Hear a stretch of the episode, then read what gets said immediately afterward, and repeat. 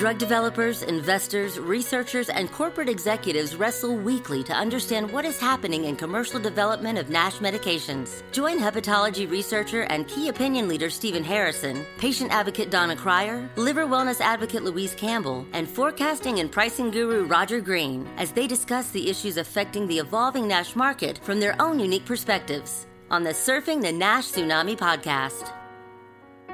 Hi, this is Roger Green, executive producer and host of the Surfing the NASH Tsunami podcast, and welcome to our year-end review. Based on listener requests, we are releasing each of our 8 year-end interviews as what we call an extrasode, a 20 to 25-minute piece covering a single topic. This extrasode is with me, and I will discuss the law of unintended consequences and how things that set this year topsy-turvy might have set them in directions different than what folks anticipated. Questioners include Louise Campbell and Stephen Harrison, and we begin. With that, let's shift to the second half of this, which is mine. As you all know, well, you both know, and people who listen know, I'm a big fan of dynamic systems theory. And I think 2020 in fatty liver disease has been a rather interesting example of several things that lie around all these ideas of dynamic systems and complexity and chaos. Well, let me start at NASHTag in 2019, when I first became really acquainted with the fatty liver community. And basically, people were trying to figure out how to get better biopsy scores for drugs. And then I'll go forward a year, a little more on the disease, but most compellingly, a paper that Stephen presented on the inter and intra-reader reliability issues surrounding biopsy. And coupled with the idea that we were starting to see more papers on MRI-PDFF and that we had some non-invasive tests coming to market, you could see the beginnings of a momentum, even before you get to omics, to think differently about how you test and evaluate. Now,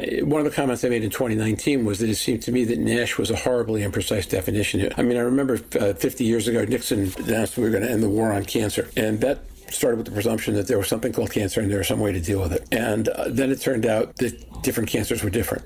And there was something called breast cancer, for example. But then it turned out there were 6 things called breast cancer. And over time, the complexity of the human body overwhelmed the simple definitions that people started with. Here, all you had to do was take a look at the idea that you could get lean NASH, overweight NASH, and obese NASH, and they didn't seem to be the same thing. I was saying this to Stephen when we first met, that immediately struck me as the idea there was no such thing as NASH, or no one thing called NASH, or MASH. I don't care what you call it, there wasn't one of them. What's interesting is that healthcare markets invest in pursuit of drugs, because drugs are what drive changes in markets. And there was a generalized belief that 2020 would be the year that drugs came to market, at least one drug. People were pretty confident about OCA. People were shaky about Elafibranor, but pretty confident about OCA. And a lot of investment horizon money, not only in terms of more drugs, but in terms of diagnostics to be there when there was a drug on the market and education, all that money got spent in the belief that this market was going to be ready in 2020. And when OCA got its CRL, when Intercept received the CRL, there was a rather immediate panic that all the investment money would dry up and that would slow the path of knowledge. But what I believe we've observed is that there was so much momentum around the idea that there was going to be a drug that the spending done around that and the conclusions and the lessons that it gave us have continued. We know a lot more now, and conversations resulting from a variety of things, including Stephen's paper, have led the agencies, and specifically FDA, to go back to the question of is biopsy the right way to proceed. At the same time that that's going on, armed with the knowledge that you need non-invasive testing if this was ever going to go into the population, people who are doing drug development started looking at more things beyond testing, and the people who are doing diagnostic development upped their investments. So we get this positive momentum of knowledge, and we get people investing in omics and things that are downstream, based to some degree, I think, on a belief as to when the market was going to have drugs in it, and as a result, that explosion was going to take off. And what we wind up having this year is this real explosion of knowledge, very, very exciting stuff, and no drug yet, which isn't usually how it works. But it might be better, because the other thing that drugs do is the first drug that launches spends the money educating physicians on the disease that they're able to treat, which may not be the best definition of the disease. And I think there's an argument that goes that would have been true for OCA. The more knowledge we develop before we have to lock in on what the drugs are supposed to do, I think the better shape the market takes. So one way to look at the last 18 months is a lot of twists and turns, but in the end, a broader, deeper, more objective knowledge base about what the diseases that collectively constitute NASH, MASH, or whatever you want to call it, are. And as long as funds continue to be available and good drugs are still being developed, and that's the way it feels from here, that's probably a pretty good outcome for everybody except, and Louise, I can't ignore this, and Donna would jump on me if she were here, patients who are looking for hope and who are looking for therapies they needed. So knowledge does better. Maybe the patients don't do as well. But I don't think it's the dynamic anybody would have predicted at the beginning of the year. And I just find it fascinating and, in fact, optimistic and encouraging in many ways, with the caveat about the patients. Yeah, I think that's fantastic. That's a very thoughtful summary of where we were and have come in 2020. And as we begin to turn the page to 2021, how interesting the parallels between what we just talked about with the confusion around nomenclature and the parallel confusion around drug development. And I think the same rules apply, right? What we've seen is a very careful analytical evaluation by the FDA, and the FDA said it's not enough. The placebo-adjusted response rate of 11% with the risk profile that the drug presents is, as it currently stands, not enough to get approval. They didn't say won't get approval. They just said, let's put some more thought into this. And that's what's happened across the board. And as we realize that drugs that target specific inflammatory processes, while working in an animal model, appear to be redundant in humans and don't work as well as a result of that. And maybe the same thing with fibrosis. What we've learned is to be smarter about the pathways that we target.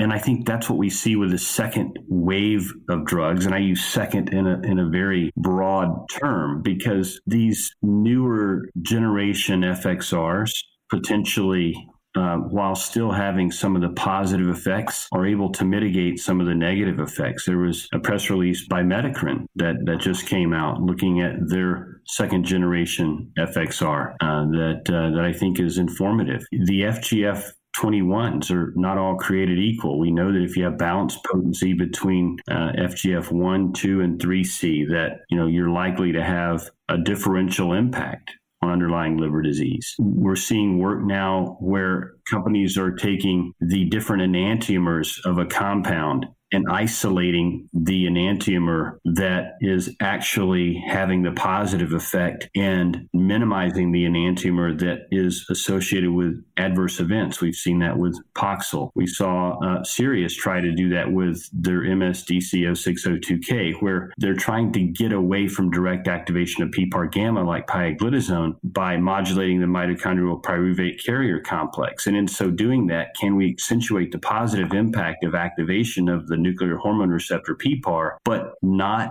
carry the AE profile? So all this is slowly marching forward. And interestingly, to your comment, Roger, it will benefit the patient so much more in the long run, rather than just rushing a drug to the front lines. That's the same concept that's been raised with the vaccinations for COVID-19. Let's don't short circuit the process. Let's don't take shortcuts. Let's efficiently and effectively, using good science and all the rules and boundaries that exist within development of a vaccine, let's just do it, but do it with the collaboration of all, so that we can cut the red tape, we can limit bureaucracy, and we can achieve success in as little as 10 months, which is what we see happening with the Pfizer and the Moderna vaccination. And I think that same thought process is beginning to be applied to fatty liver disease, where we're not just rushing into this thing, but we're trying to deliberately look at all of the blind spots and develop drugs that are not only going to function on improving liver disease, but have pleiotropic effects on the whole metabolic milieu of dysfunction that exists in these people, so that we impact not only liver health, but cardiovascular health and malignancy prevention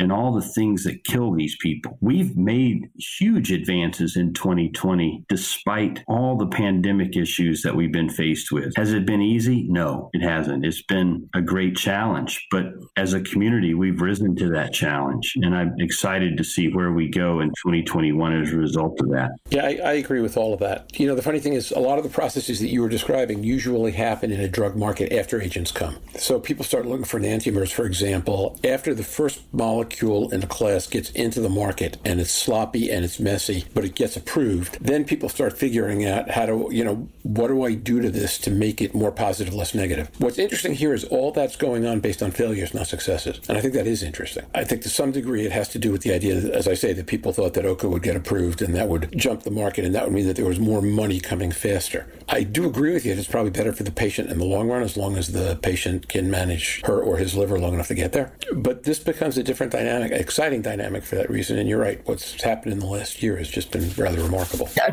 think as a sense of following the OCA sort of setback, I think patient groups and patients are speaking up. They're trying to get involved a little bit more. Nothing without us, nothing about us without us. But I also think the new waves of drugs that are coming that target, as Stephen and everybody allude to, is the cardiovascular side, the diabetes and the other metabolic components. A lot of these patients and people, not only do their physicians not look for the liver component in that patient, even when they've had their first MI or their stroke or they've developed type 2 diabetes. But if we can get a drug that targets those diseases and targets the liver disease underneath, whether it's noted or not, there has to be a benefit. And with non-communicable diseases now making 7 out of 10 of the top biggest killers in the world, if you have a multi-effect medication that affects certainly the biggest 3 or 4 of those killers outside smoking, then that itself is a potential massive win, not only for patients, but for low and middle income countries who are the biggest adversely affected populations and indigenous populations in these diseases. So the potential long-term win for multimorbidity management, I suppose, and conditions may well have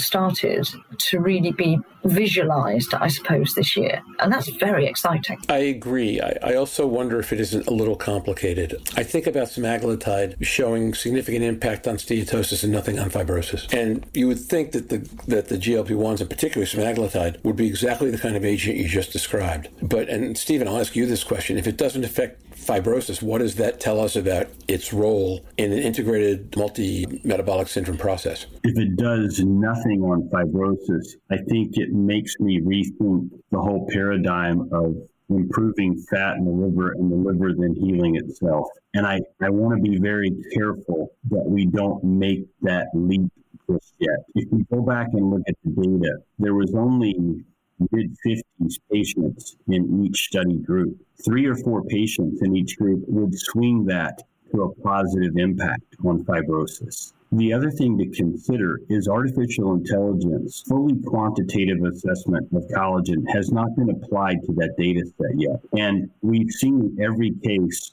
where AI was applied and fully quantitative assessment of collagen was done, that the actual impact of drug was accentuated in every case. So I'm unwilling at this point to change my paradigm of thinking, which is if I take away the insult to the liver that's causing all of the inflammatory cascade and activation of cellate cells, that the liver will get better. I'm not willing to shift off of that yet, because in hep C, if I cure it, if I suppress B, if I quit drinking alcohol, if I treat the autoimmune, every single time the liver gets better. So either fat's not the issue, or we haven't evaluated this study set well enough to really know what's happening to fibrosis. And I think it's the latter. So I'm hoping it's the latter, because if it's the former, then all this gets a lot more complicated again, right? I think we'd all hope for the latter to be true, that better analysis would demonstrate that the paradigm holds.